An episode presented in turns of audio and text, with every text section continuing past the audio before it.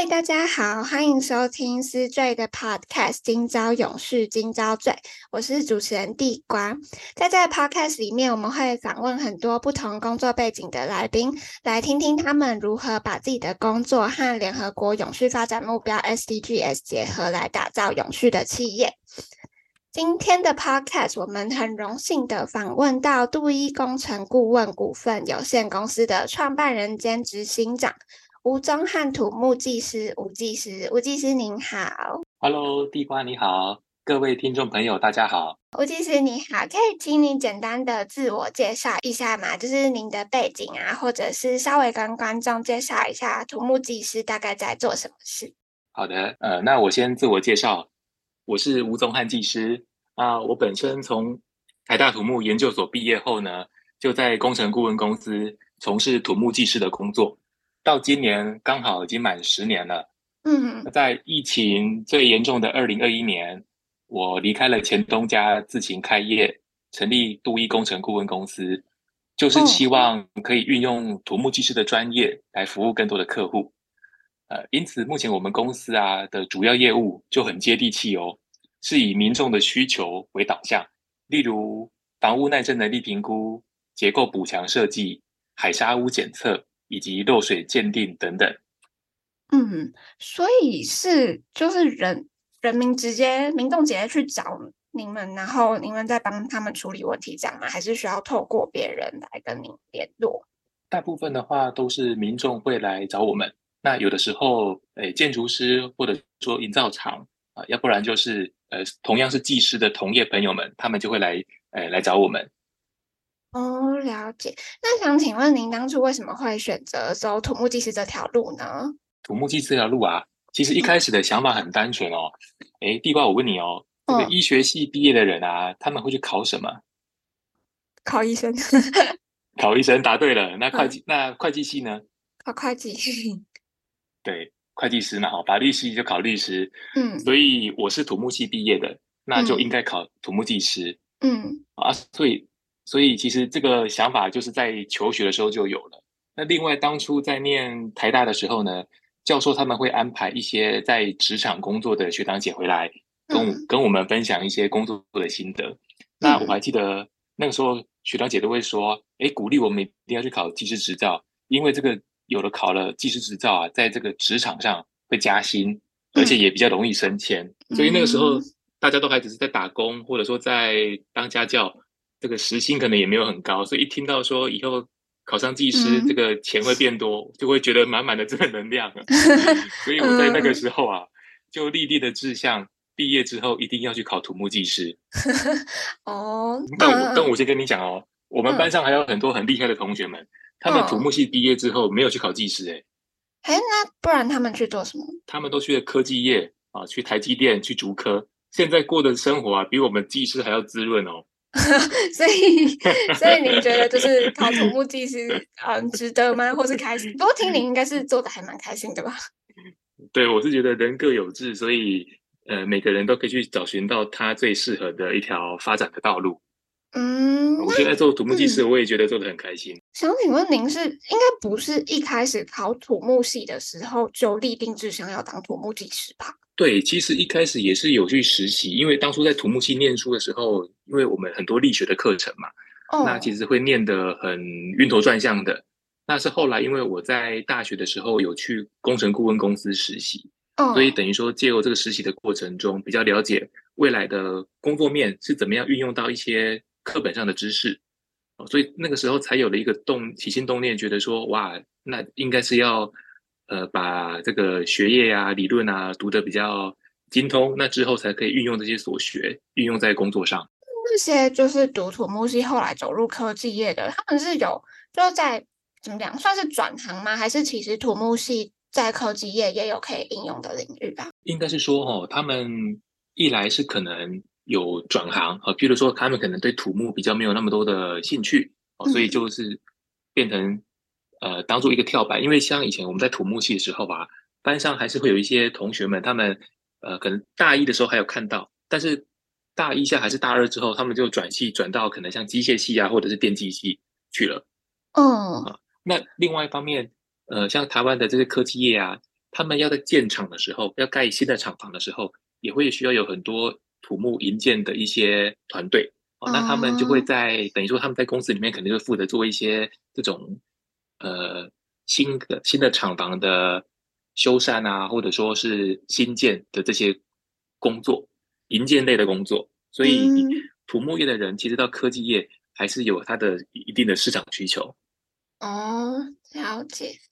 那想请问您当初在准备土木技师执照考试的时候，您是如何规划您的一天的？然后在准备的过程中，有没有遇到什么低潮的时刻？是在大学的时候就开始准备了吗？还是毕业后才就是开始，可能花了一整年念书之类的？嗯，其实我基本上在大学跟研究所都断断续续的有在准备，可是真正的去报名补习班的课程是在我研究所毕业之后。嗯，啊，研究所毕业之后要等当兵的这段期间，我就开始去补习班上课了。哦，对。那你说当初的规划那一天，哎、嗯，其实记忆有点有点模糊哦。我只记得，如果我不在补习班或者是图书馆，我就是在往补习班或图书馆的路上。嗯，对。那关于这个考试，我是觉得每个人应该都知道自己在一天当中啊，精神最好的时间是哪一段，那你就尽量把这段时间。拿来念书，这样才可以达到比较好的读书效能。嗯，另外，其实，在准备考试的过程中啊，呃，要就像在跑马拉松一样，你要把自己的身心状况调整到最好。所以，除了在念书以外，还要有规律的运动。当初就是都会去慢跑，因为我就想说，以后进去军营当兵之后，不是都要跑三千公尺嘛？先练习。所以我那个时 候，对对对，就是那时候读书读累了，就会去我家附近的那个国小跑步。那你刚刚还有谈到低潮嘛，对不对？嗯，就是因为像刚刚讲的，我在准备技师考试的时候，是我在当兵服役的期间。嗯，那你有听过当兵的人他们最渴望什么吗？放假。对，就是放假。嗯，答对了，就是当你从礼拜一到礼拜五啊，都在一个比较封闭、高压的环境里面，然后好不容易终于等到礼拜五下班了，哇，可以放假了。然后你看到你身边的同梯朋友们，他们都在换衣服、换装，要准备离开营区回家的时候，嗯，可是我没办法回家，要念书。其实是因为啊，不只是要念书，是因为我家在台南，然后那个时候我在台北当兵。啊、哦嗯？为什么不是都会按照住的地方分配吗？那个是可能是一般兵才会这样子的，可是我们当初我是去考预官，所以预官就是要到不同的地方抽签去工作。嗯嗯嗯，是啊，所以我就不可能每个礼拜放假就台北、台南两地跑，因为这样子光是那个高铁的来回车票，可能就花光了我我的那个服役的薪水。哦，真的，嗯，对，而且这个通勤时间也很累人，所以我都留营。你知道什么叫留营吗？就不出去。对，就是住在军营里面就不出去了，嗯，很可怜哦。所以才、啊、然后礼拜六，对，礼拜六、礼拜天，一个人在军营没有地方去，嗯，所以就只好回到办公室去看书。嗯哼，嗯哼，哎，所以这个应该也算是低潮吧。就其实不是是因为什么读书遇到什么阻碍，是因为不能回去，所以 很难过，是吗？不能放假，很难过。对，哎呀，要放假也不能放假，只能去补习班，要不然就是在。军营里面的办公室看书，不过有一句话叫做“塞翁失马，焉知非福”嘛。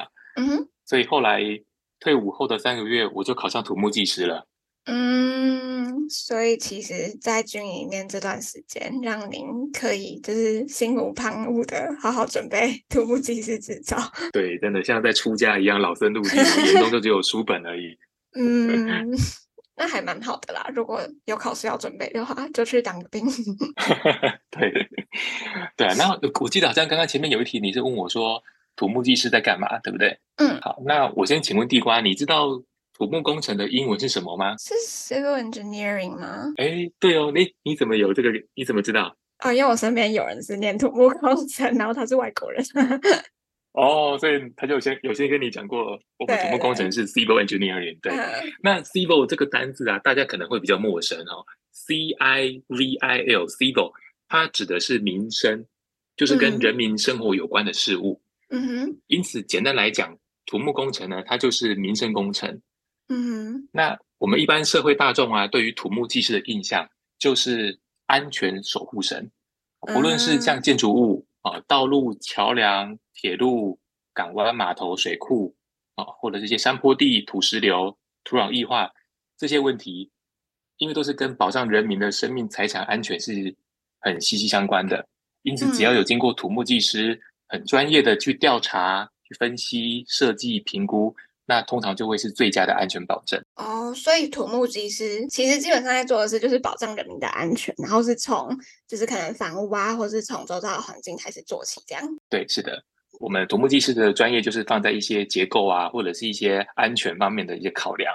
那透过一些评估计算，嗯、来知道说，诶，我们民众的这些房子啊，或者这些呃，我们社会上的这些土木工程是否有达到安全的标准。嗯就譬如说，像前阵子啊，我们台北市不是出了很多天坑吗？嗯，不晓得有没有印象？就是有一些可能工地在施工的时候啊，呃，出了一些状况，导致这个地面有坍陷，那可能旁边的房子就会会倾斜。嗯，那像这种时刻啊，通常我们土木技师都会在第一的时间赶到现场来评估这个房子后续的还有没有呃可能的一些疑虑、安全疑虑。那如果有疑虑的话，要该怎么来做补强？嗯，所以因为您那时候提到，就是您的公司算是比较接地地气的嘛，就是民众可以直接进去您公司，然后咨询你们。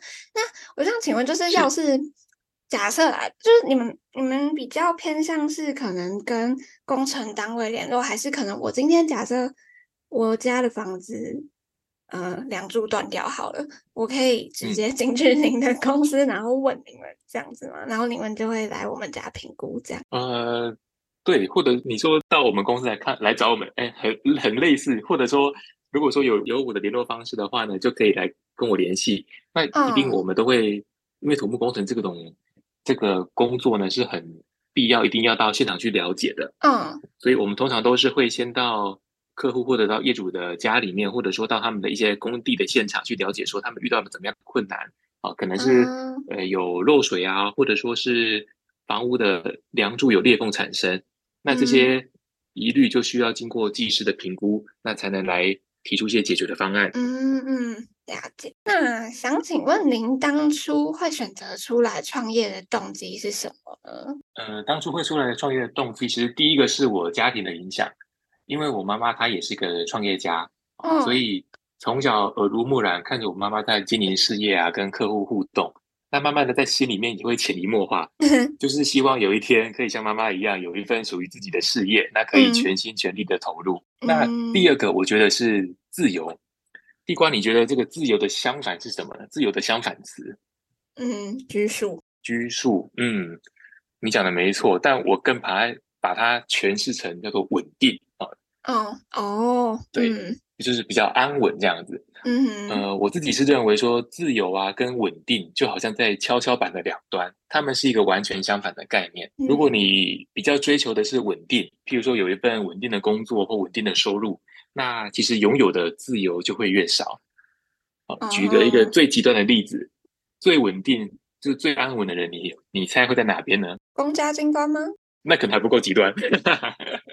最安稳哦，死人哦。对，诶，总总要总要活着嘛。哎，我 我想一下，更极端哦，国王。诶，我应该我我觉得，要是我的想法，我我觉得应该在监狱里面是最哦 最安稳的。嗯，因为在在监狱里面的话，就是诶，你吃啊，你睡啊，你要活动什么的都都很稳定嘛。可是你就是缺少了自由。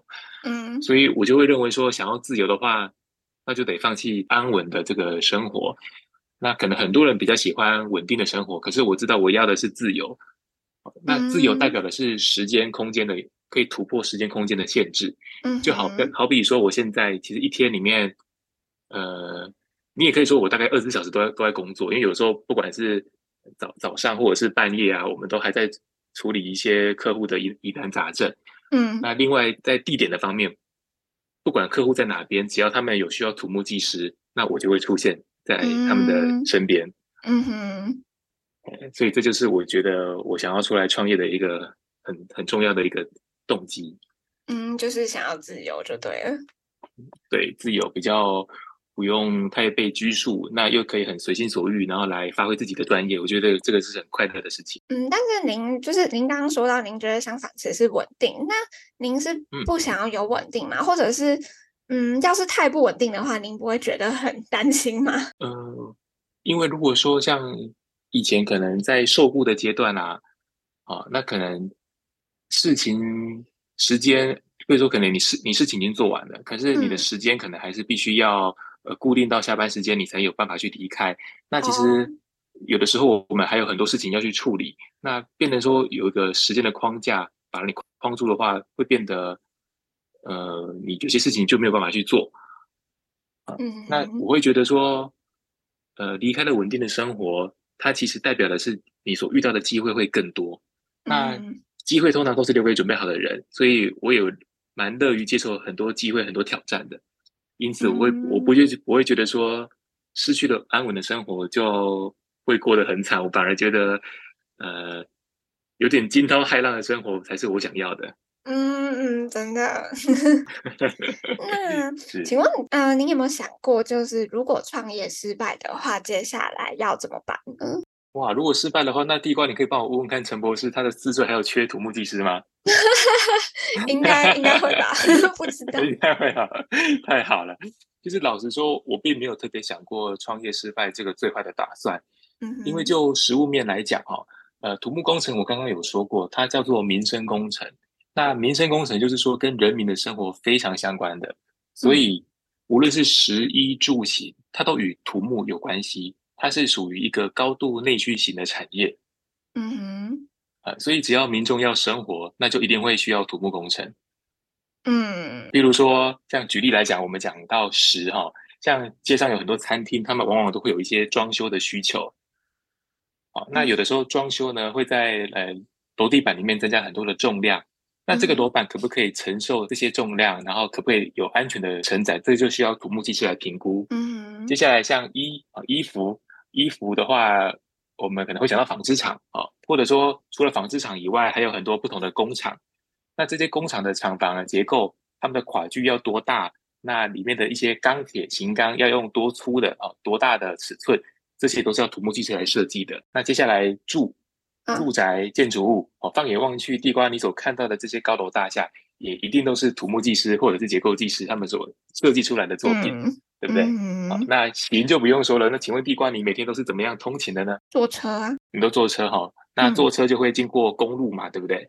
哦。那有的时候搭捷运，哎，捷运这些东西，捷运桥梁，这也是土木技师的这个看家本领。嗯。对，所以就会其实这个。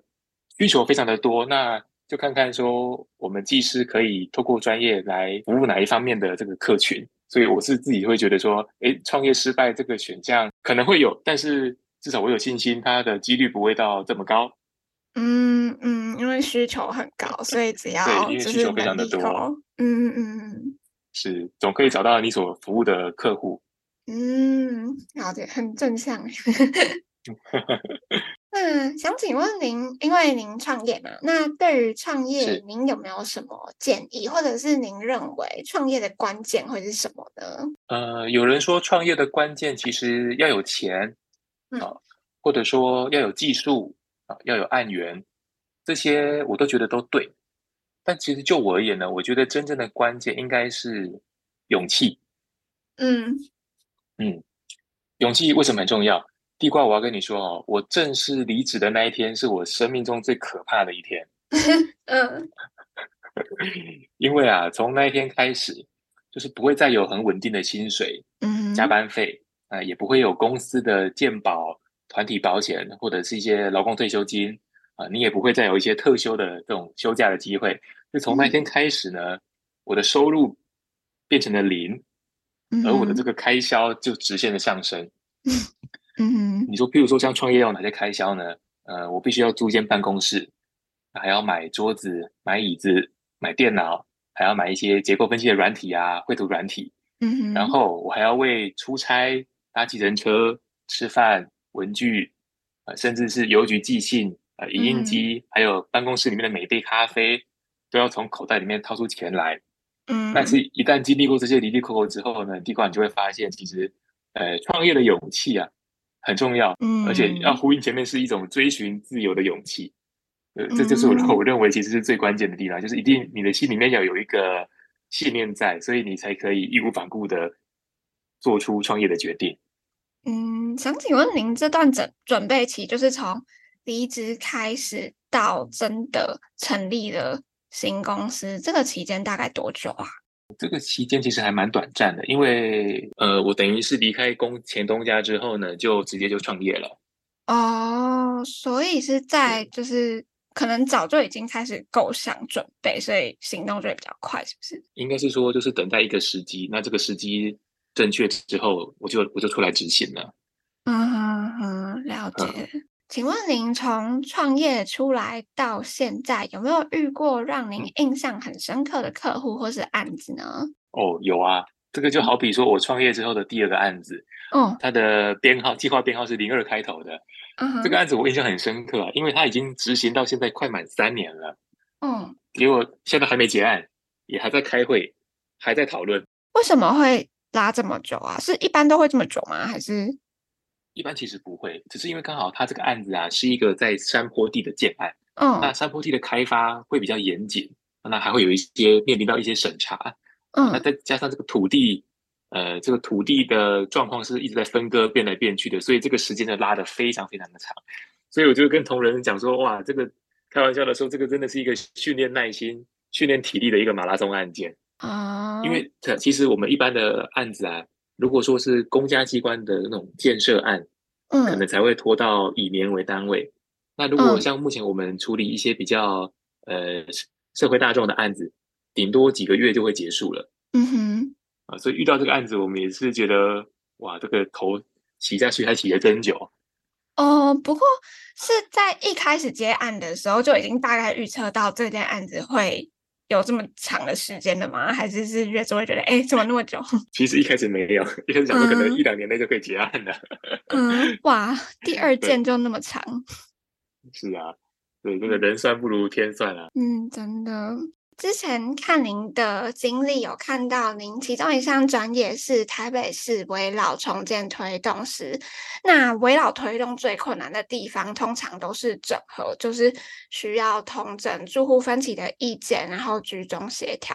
想要请问您，对于跟住户们沟通，有没有什么特别的技巧，或者是在沟通方面有没有什么觉得需要特别注意的地方吗？呃，我觉得好的沟通呢，不外乎是倾听跟对话这两个元素组成的。嗯，那如果你希望对方可以接纳或者说采采纳自己的意见的时候呢，嗯，呃，通常我会先倾听住户们的一些看法。嗯，那从中去了解到客户他们最关心的症结点，那我们再对症下药啊，针对他的疑虑的地方，我们来提出我们的看法、我们的建议，来化解他的疑虑。嗯，所以其实我觉得要先倾听他们的需求是很重要的事情。嗯，呃，那譬如说像我们有的时候在做这种土木公司的土木技师的工作的时候，有一个工作叫做临房现况鉴定，这个特别就需要跟民众有大量的沟通啊，因为。你要知道哦，这个临房鉴定啊，它是要进去民众的家里面的。那一般的民众会有警戒心嘛，会想说，哎，为什么你突如其来，然后你就带了一个技师证，就说你要进来我家要看、要拍照、要要看房子。所以这个时候，我们就特别需要跟这个屋主讲一下我们在在做的事情是什么，要让他这个放心。嗯哼。哦，那其实那像通常我会怎么说呢？我的意思就是会跟他讲说，哈，哎。当你接到这个临房现况鉴定的通知的时候，简单来讲，就是你家附近准备要盖新大楼了。嗯哼。那为了避免在盖大楼的过程中，可能会对你家造成一些不良的影响，比如说墙壁裂了啊，或者浴室的厕所、浴室厕所的瓷砖掉了，哦，更严重的房屋倾斜了。所以政府呢有规定，土木技师在施工以前要先进去你家绕一圈检查一下啊，针对房子里面的现况拍照来做记录，来避免说后续。住户就是屋主，你跟施工单位有一些争议，嗯嗯，那一旦我们这样子跟屋主讲完之后呢，他就会也明白我们在保障他的权益，所以他就会让我们进去里面工作。哦，所以是就是站在住户的角度想想他们需要什么，然后来一次跟他们沟通，这样。对，没错。所以我想也借这个机会在此跟各位听众朋友呼吁啊，如果后续以后你们有收到土木技师工会寄过来的现况鉴定的公文。呃首先，我要恭喜 你，嗯、代表你们家附近大兴土木蓬勃发展，这个要、嗯、要发达了。同时也要记得，这个最好要让土木技师进来检查一下，因为这个是要保障住户的权益，请你不要忘记了。嗯嗯，真的好，谢谢。好，那就现在来到我们 podcast 的重点。因为呢，现在我们全球面临了很多问题，像是气候变迁、经济成长、社会平权、贫富差距等等，所以联合国在二零一五年的时候就宣布了二零三零年有序发展目标，也就是我们现在一直在说的 SDGs。它里面总共有十七项目标，其中包含消除贫穷、减缓气候变迁等等，来指引全球共同努力。想请问吴技师，您要如何把这十七项目标跟您的工作结合，来协助可能自己的企业转型，让自己的企业更加永续呢？呃，好的，那我就举 SDG 的第十一个目标做例子。嗯，它的目标是永续城乡，建构具有包容、安全、韧性以及专永续特质的城市与乡村。嗯，诶，讲到这个啊，地瓜，你有印象我们台湾有哪些常见的自然灾害吗？嗯，土石流、台风、地震是差不多，还像另外还有像洪水啊、干旱。嗯，那这些灾害里面，你觉得哪一种最恐怖？嗯，这感觉好像都差不多牵连的，不过最后会影响最大，我觉得应该是土石流嘛。土石流哦，可是土石流一般都是发生在可能山区啊，或者说是诶、嗯、郊区的地方。嗯，可是你现在有住在？山坡地吗？我还是说住在哪边？嗯、呃，我住在山坡地。哦，你住在山坡地，了解 哦。那那这样你应该会觉得这个东西很重要。对，但是我如果说以一般的大众大众来讲的话，我们都是住在都市里面嘛，对不对？嗯。好、哦，那都市里面其实我认为影响最大的应该会是地震。嗯嗯，高楼。你看以前的那个九二一，对，高楼。你看以前的那个九二一大地震，哎，那个时候你你。你出生了吗？九二一大地震的时候，有我出生了，只是很小。你出生了，太好了，那个我们还算是很接近的那个。对啊，那像是几年前，不是那个零二零六的美浓地震，也造成了围观大楼倒塌。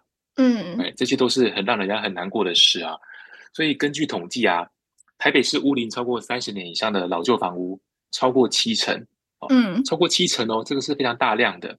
所以有一些房子老了之后呢，在结构的方面可能会慢慢出现一些安全疑虑，例如梁柱产生裂缝啊，更严重的可能钢筋裸露，天花板的混凝土也会剥落，甚至还有一些漏水或者是倾斜的这个现象。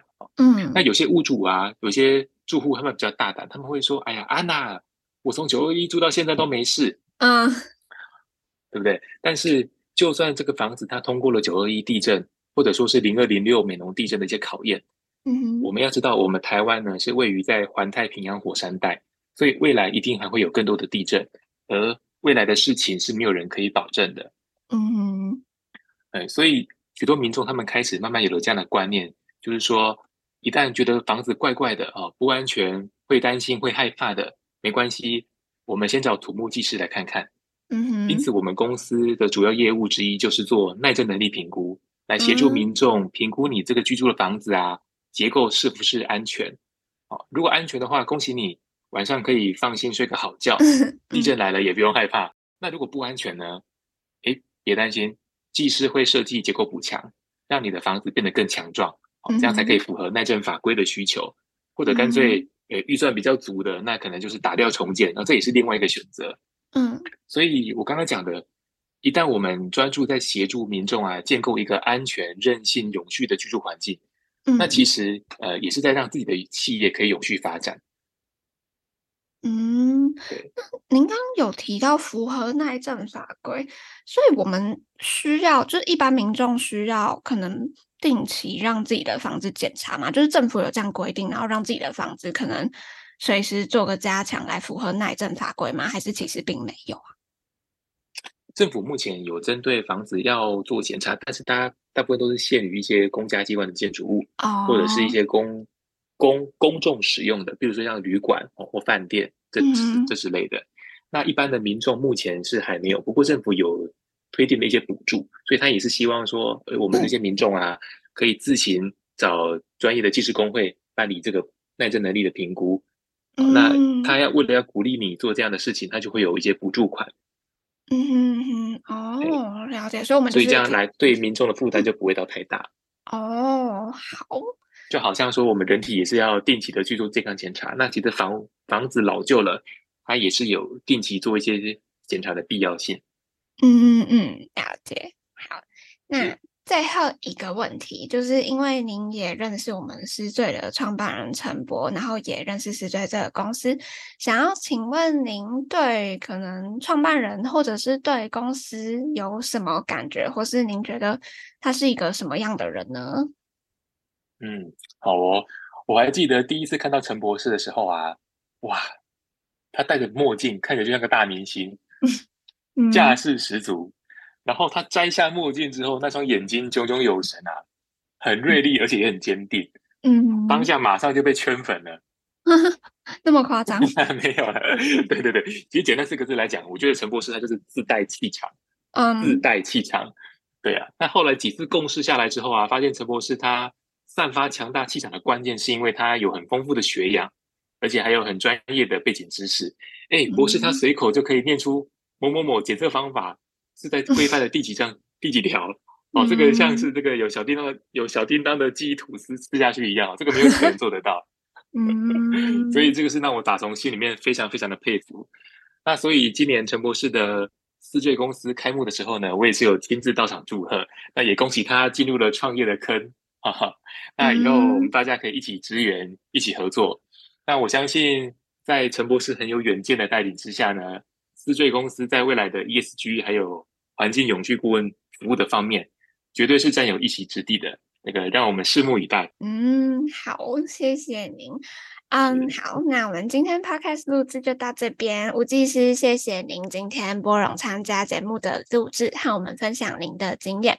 那如果各位听众有任何想要问吴技师的问题，也可以在我们 Podcast 底下留言。我们会将问题统一收集起来，然后再由 Podcast 统一答复。感谢大家的收听，那就下次见喽，拜拜。好的，谢谢地瓜，谢谢各位朋友，我们下次见，拜拜。谢谢，拜拜。